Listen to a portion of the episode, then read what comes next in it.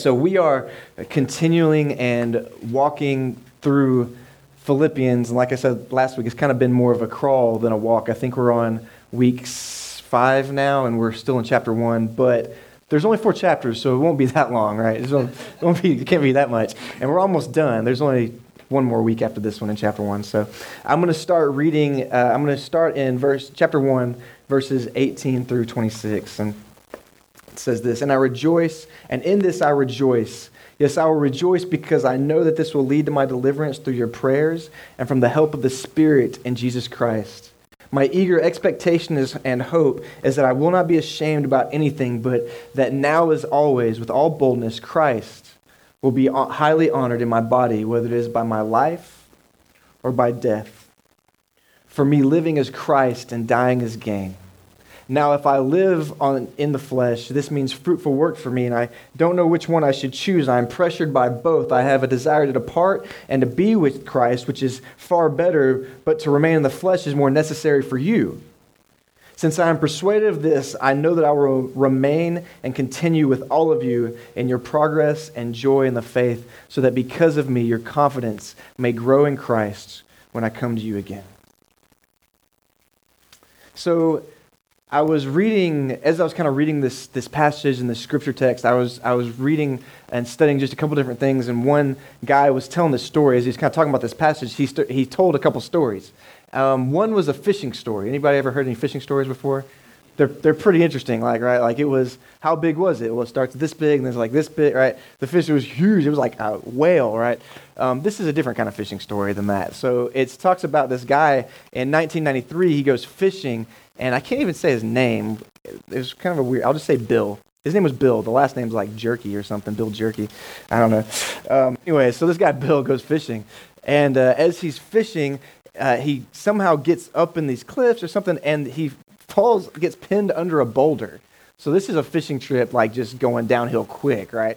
Um, he gets pinned under, under a boulder, boulder, and after a long time being there, realizing no one's coming for him, he en- ends up having to cut off his leg best fishing trip ever, right? And so he ends up doing the crab walk. You guys ever done the crab walk? He has to do this crab walk to his car um, and drives himself to the hospital. Can you imagine having to do that after you cut off your leg, having to drive yourself to the hospital? That would be awful, right? Fun story, right? Another one uh, I was reading about was this guy in 2003 named Aron Ralston. Um, he was hiking in Utah, so stay away from Utah. He's hiking in Utah, and a rock falls on him, and he like gets pinned by his arm. So he's there for like six days. You guys just feel encouraged to be at church this morning, right? He's, he's there for like six days. And after six days no food, limited water, he has to cut off his arm. And he like goes to the road. He like finds his way to like, oh, oh, I missed out this part. He has to rappel down a 60 foot cliff. So cuts off his arm, has rappel down a 60 foot cliff, walks to the road where some people are driving by. They see him, pick him up, which just for the record, if, if, if I ever see you, I, don't, I know I, I, love you people, but if I see you like walking out with your arm cut off, I'm going to be scared of you, right? I'm not stopping like, oh, there's a guy missing an arm. Let's see how we can help him out, right? Like they put him in the car and take him to the hospital, and uh, somehow he survived, and he wrote a book. Um, the most he wrote this book, and it's like the most appropriate title. It's called "Stuck Between a Rock and a Hard Place." and, uh, so anyways, you're like, what does that have to do with Jesus, right? The point, I guess, of that is people will do a lot to stay alive, right? I mean, I could never imagine a scenario where I would cut off part of my body to stay alive, but I've also never had my leg pinned underneath a boulder, boulder for six days, right? People will do incredible things to stay alive and those are pretty extreme examples, but you think about just human nature. We'll eat food that we hate, right? We'll like work out, which most of us hate, right? We'll do crazy things. We'll go, we'll spend tons of money on doctors for treatments. We'll do enormous amounts of things just to stay, like crazy things to stay alive, right? But the question remains as we look at this scripture passage this morning, as we study it, uh, one of the most famous scripture, just that scripture text, one that is definitely one of the most famous in Philippians to live as Christ, to die as gain, right? People will do incredible things to stay alive. But the question remains as we study this, this text what are you doing with that life? Like that, the life that we struggle with and will do anything to keep, the life that we'll do um, enormous, huge, amazing, like out of like incredible things to stay alive that will scrape and fight for to keep. What are we living it for? What what is like what are we what are we what are we doing with it? We'll scrap and fight to stay alive, but in the end, what do we live for? I think that as we look at this text, like we've we've talked about some pretty hard things so far. Like even even in the first few weeks, we've talked about um, some very I think, at least for me, some very challenging things. Like we talked in the first week about Paul, this missionary mindset that he has, where when he goes to these, like we talked about how the church at Philippi started, how it was planted, where he goes into this town uh, just following the Holy Spirit, and each, he has these encounters with each of these individuals. And as he sees these people, he's not thinking of himself, but he's thinking about them, and he's thinking about them being saved. And like, what is it in Paul's life? What is it that he has within him? What is it about his mindset that when he lives his daily life, he's not thinking thinking about himself first, but he's thinking about others. What is it about Paul that as um, he's sitting in jail, he's sitting in prison, instead of feeling sorry for himself, instead of being upset, and he's not thinking about himself, he's thinking about, he's worshiping God? What is it about Paul that in the midst of suffering is thinking about his suffering being used for the benefit of the church? Like, what is it, what is in this dude's DNA that he can live like that, right? What, what's this guy's makeup? Like, this guy, what, what in the world, dude? Right? I think that as we look at this, this text today, I think it answers a lot of that. I think it's almost like we get, a, get to peel back Paul's heart and we get to kind of see what is the basis, what is the foundation, what's behind that, why he can sit in jail and worship, right? And I think that if we could capture some of that, and I think maybe we have, like, maybe that's in us already, right? But I think that, like, if we could capture that, if we could live that, if we could build a culture based on that, with this, whatever this juice is, this special sauce that Paul seems to have, I think that some pretty amazing things could happen in our lives. I think that some pretty amazing things could happen in our community, in our church, in our city, if we could, like, learn to think the way that Paul thinks. And so we're just going to kind of walk through this just a little bit and and examine that. Like what is that as we peel this back? What is that that that Paul's living for? What's that DNA? What's that special sauce? Is it special sauce? Is it like a you know, is is it like a secret system he figured out? No, the answer is no. I'm going to start 18, but I'm going to start 18b. He said, And in this I rejoice, this I will, I will rejoice, because I know that this will lead to my deliverance. Through your prayers and help from the Spirit of Jesus Christ. So Paul is kind of finished the way where we are right now is he's kind of finished reporting on his present situation. He's kind of done telling about himself. And he says, I love this. He says, I, in this I rejoice. So I rejoice presently. I'm rejoicing right now. I'm praising God right now. But he says, and I will rejoice so I love that. Again, if we're just talking about Paul's makeup, Paul's DNA, he's saying, I'm rejoicing now, but he's also speaking to the future. He's saying, and I know that I will rejoice in the future. Like, like what he's saying is my, the, my rejoicing, my worship, my praising God, my mindset, my spirit, uh, the way I feel about life isn't based on my situation. He's saying, I'm rejoicing now where I am, and I'm telling you what, in the future, a week from now, two weeks from now, a year from now, I'm still going to be rejoicing. I'm still going to be praising God because my joy isn't found in circumstances, but it's found in something else. It's found in something else. What he's saying is everything can fall apart, and I'm still going to sing because something is my treasure other than circumstance. And I, want, I thought that this was pretty cool. I wanted to point this out. If you notice, he says what's helping him in that helping going to lead to his deliverance. And we don't know if that's deliverance from jail. Like Paul's talking about some dark stuff. Like he's talking about death, right? So we don't know if he's talking about deliverance like, like I'm deliverance from this world into heaven or just deliverance from, from jail. But what he says is, is I know that what's going to lead to my deliverance is through the Spirit of Christ and your prayers. And I thought that this was pretty cool. I wanted to kind of mention this. Notice that he's saying that something that's helping him through this time are the prayers of the church. It's, it's, he's saying that I'm, in a lot of ways, I'm relying, not, not like need, like I can't do this without your prayers, but he's saying something that's encouraging me, something that's helping me, something that's building me up in this time, are the prayers of the church. And I think that that's why it's so important for us. Like we have these the communication cards that we put out every week, and I, we always encourage you guys to fill those out and pass them down. Is because we truly, truly, truly believe that the prayers of the body of believers make a difference. We truly believe that as, as, as a pastor, uh, if I intercede on your behalf, like that God pays attention to that right? And not just me, like special pastor guy is the only one that can do it. But if you notice, Paul's like the pastor of these people, but he's saying, You, church, your prayers are helping me. And so it kind of goes both ways. Like you have that same capability, that same power in you to be praying for each other, to be heard by God, for God to move on your behalf, for God to change circumstance on your behalf through your prayers. Like that, if nothing else, the fact that the God of the universe, the creator, literally, if you breathe, exhale, that stuff that you just did was given to you by God.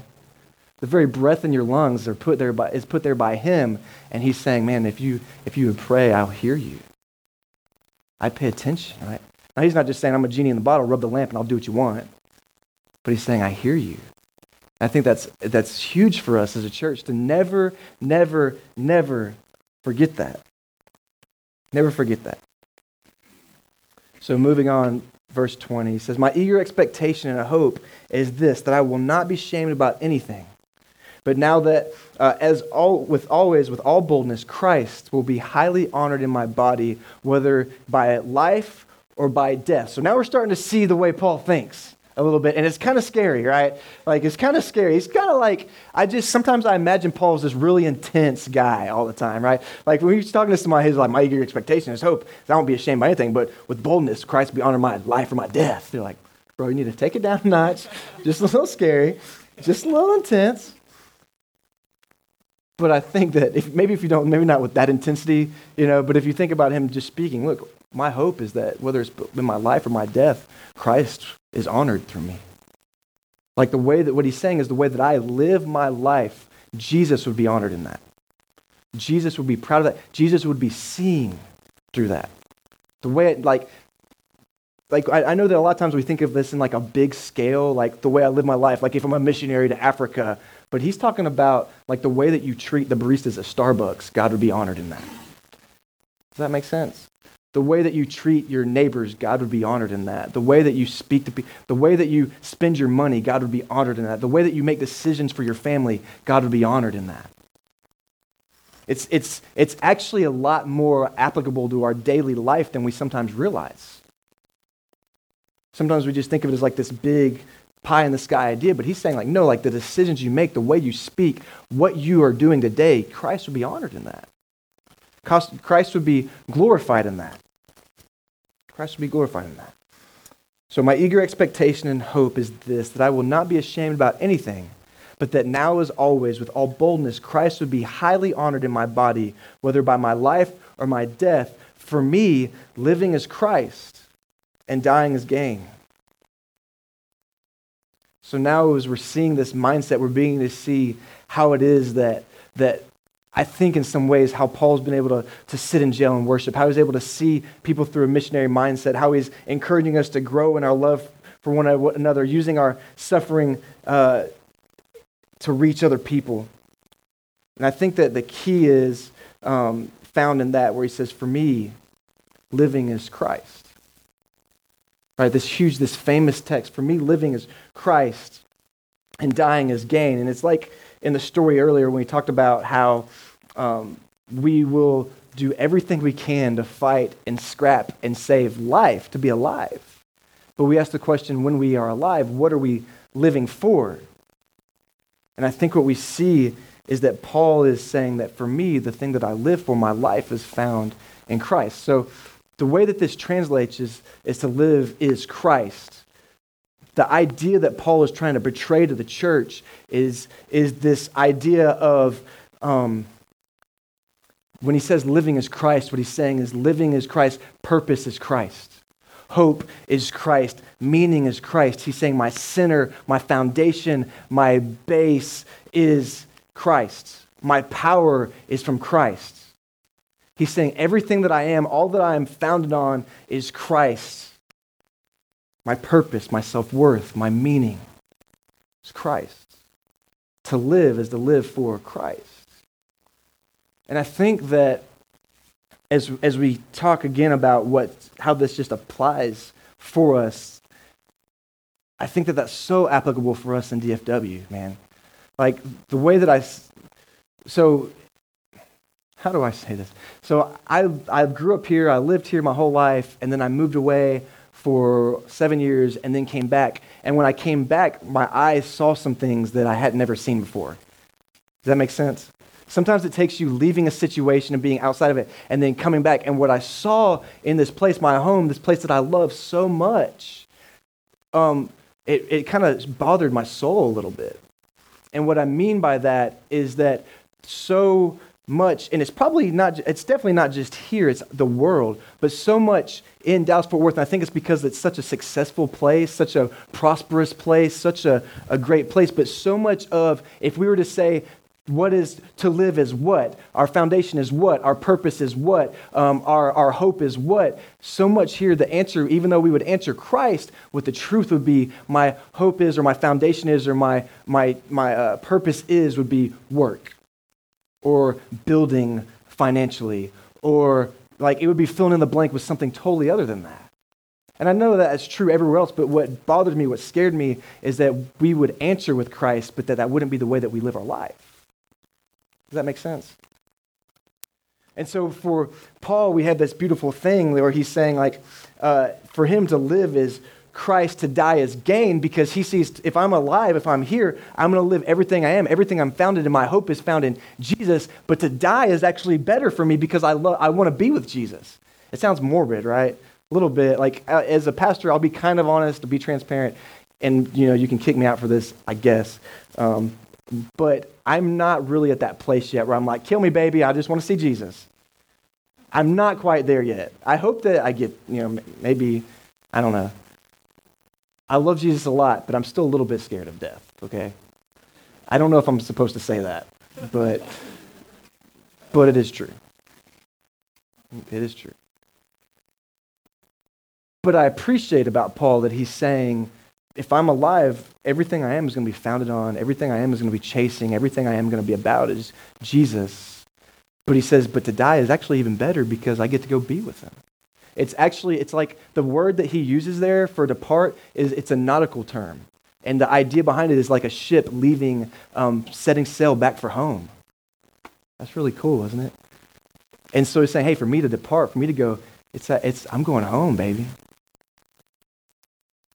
But I think that, so the way he fills that in is actually better to live. I live for Jesus, but to die is actually gain. But if we were honest, we could fill in that blank ourselves, right?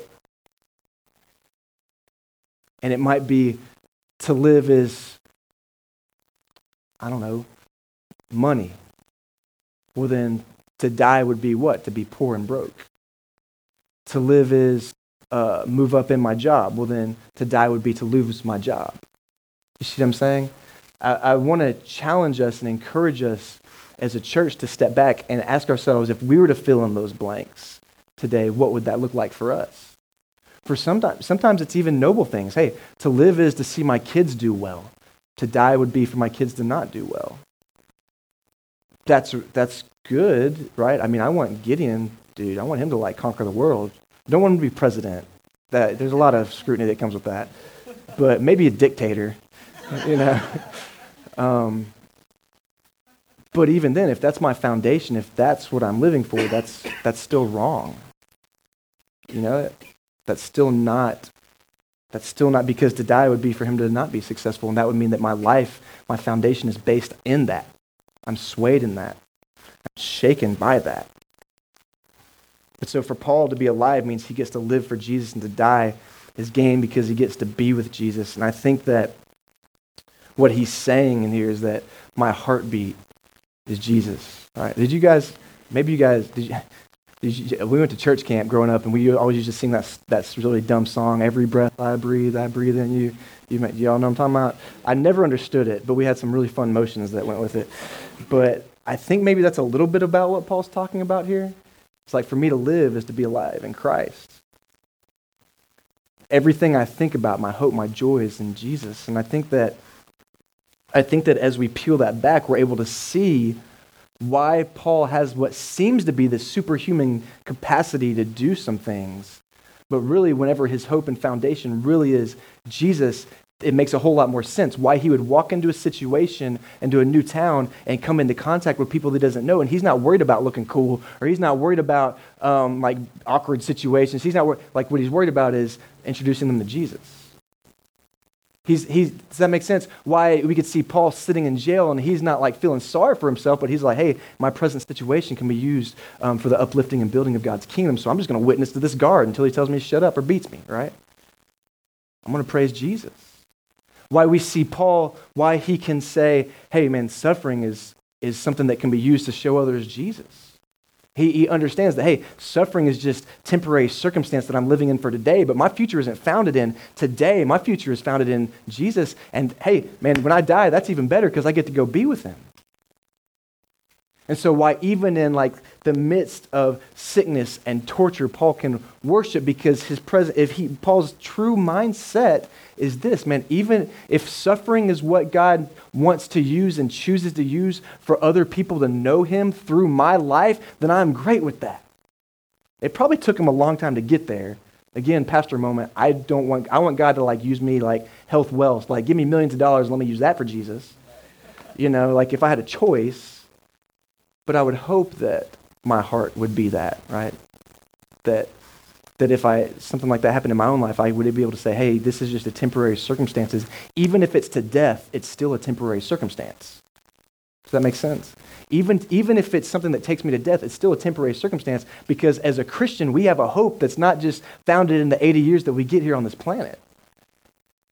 We have a hope that's in Jesus that is eternal. And so we get to say we're not living for things of this world, but we're living for things that are not of this world, spiritual things, heavenly things. It's, it's a beautiful mindset that as Christians we get the privilege of having and living in if we so choose. If we walk in the Spirit, if we choose to have that mindset. Because there's a lot of Christians that, and I've been that way a lot of times in my life, probably I will be on Monday, where I haven't had that mindset, right? But this, it's a beautiful opportunity that we get to choose. And so we're challenged to answer the question, what do we live for? And, and to me, it's a really practical question. So, how do I do that daily? I think we talked about that a little bit, um, but I wanted to read you this poem. I wrote a poem, guys. I didn't write a poem. I'm just kidding. But it's from this guy, St. Patrick, who gave us this really great holiday and drove out a bunch of snakes from Ireland. Actually, he was a, one of the an incredible missionary. So, um, I won't go into it, but he wrote this poem, or it's not a poem, it's actually a prayer, and I love it. And uh, I think that it kind of illustrates somebody's mindset that Christ is their foundation, and that to, to truly can say to live is Christ. I'm just going to read it to you. It says, As I arise today, may the strength of God pilot me, the power of God uphold me, the wisdom of God guide me. May the eye of God look before me and the ear of God hear me. May the word of God speak for me. May the hand of God protect me. The way of God lie before me. The shield of God defend me. The host of God save me. May Christ shield me today. Christ with me, Christ before me, Christ behind me, Christ in me, Christ beneath me, Christ above me, Christ on my right, Christ on my left, Christ when I lay down, Christ when I sit, Christ when I stand. Christ in the heart of everyone who thinks of me. Christ in the mouth of everyone who speaks of me. Christ in every eye that sees me. Christ in every ear that hears me. Amen. I love that, man. That, that last part Christ in the heart of everyone who thinks of me. That means whenever the way that I live my life, when someone thinks of Michael Gerald, let them think of Jesus. Love that. Christ's in the mouth of everyone who speaks of me because they can't speak evil of me because all they can say about me is Jesus. Christ in the eye of everyone that sees me, Christ in every ear that hears me. I, I, oh, I, I want this to be my life, the story of my life, right? And I can't say that it is all the time. Katie could definitely tell you that it's not all the time, right? But I hope and I pray that as a church family and as individual Christians, that this could be our ambition for the way that we live our lives. And the truth is that it's a combination of, of definitely a mindset that we choose daily. But what really, when I say a mindset, what that really is, is us choosing to walk in the Holy Spirit. And what that really is, is the grace of God and the Holy Spirit transforming our heart and our mind and our soul, that this, this prayer can become our heartbeat as a people and as Christians. Paul goes on in verse 22. He says, Now, if I live on the flesh, this means faithful work for me, and I don't know which one I should choose. I am pressured by both. What he's saying there is, I have this desire. Well, I guess I'll just read it because he actually says it. I have the desire to depart and to be with Christ. So Paul has the desire to depart, go to heaven, and be with Jesus. But to remain in the flesh is more necessary for you. Since I am persuaded of this, I know that I will remain and continue with all of you for progress and joy in the faith, so that because of me, your confidence may grow in Christ Jesus when I come to you again. And what Paul's saying is there's this deep desire in me that I really, really, really want to go and be with Jesus. I really want to go see him. He said, but, but what's better for you, church, is that I stay here longer so that I can help you grow in your faith. So that, that, I, want, that I stay here longer so that God can use my life even more so that everyone I meet, I can be a witness for Jesus. I can speak the truth of Jesus. I can work, glorify Jesus in my life. And so, what Paul's saying, because I understand this, that means maybe it's probably better that I hang out here longer so that more people can know about Jesus. It's pretty cool. That's pretty cool. You guys, come on up. I, I think that as, as a church and as people, um, I, if I raised my hand and was like, hey, is anybody ready to go and be with Jesus? If we were like real Christiany, we'd probably raise our hands and be like, take me now, Jesus, I love you. But if we were honest, we would probably like to hang out here a little bit longer, right? And I would like to say and encourage us that if that's what's going on, if that's what we're going to do, if that's what God has given us, the gift of life that He's given us, why don't we take that and use that for Him? Why don't we make the choice to daily live for Him, to daily make that our heartbeat? And so I want to challenge you again. I'm going to give you homework again for all of us is when you go home, I want you to have conversations with your families, with yourself, with each other, husbands, wives, kids, maybe, and ask yourselves that question is what, what is our heartbeat? What is the question? What do we live for daily? Can I truly say that um, to live as Christ? Or if you were to fill in that blank, like we talk about the blanks, to live as Christ, to die as what? If we really do some soul searching, what would you fill that in with, right?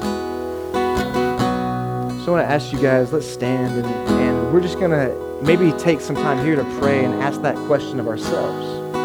We have a beautiful opportunity as Christians to live in that. Like it's not a burden, it's actually a hope and a good thing. Our the goal is that we would be a people and we would be a church that could honestly say, Jesus isn't just some addition to my life, but that Jesus is my life. That we could pray the prayer of St. Patrick As I arise today, may the strength of God pilot me, the power of God uphold me, the wisdom of God guide me, the eye of God look for me, the ear of God hear me, the word of God speak for me, may the hand of God protect me, the way of God lie before me. The shield of God defend me, the host of God save me. May Christ shield me today. Christ with me, Christ before me, Christ behind me, Christ in me, Christ beneath me, Christ above me, Christ on my right, Christ on my left, Christ when I lay down, Christ when I sit, Christ when I stand. Christ in the heart of everyone who thinks of me, in the mouth of everyone who speaks of me, in the eye of everyone who sees me, and Christ in every ear that hears me. Amen. Let's worship the Father. And let's pray that that could be our heartbeat. What a joy it would be to live in that.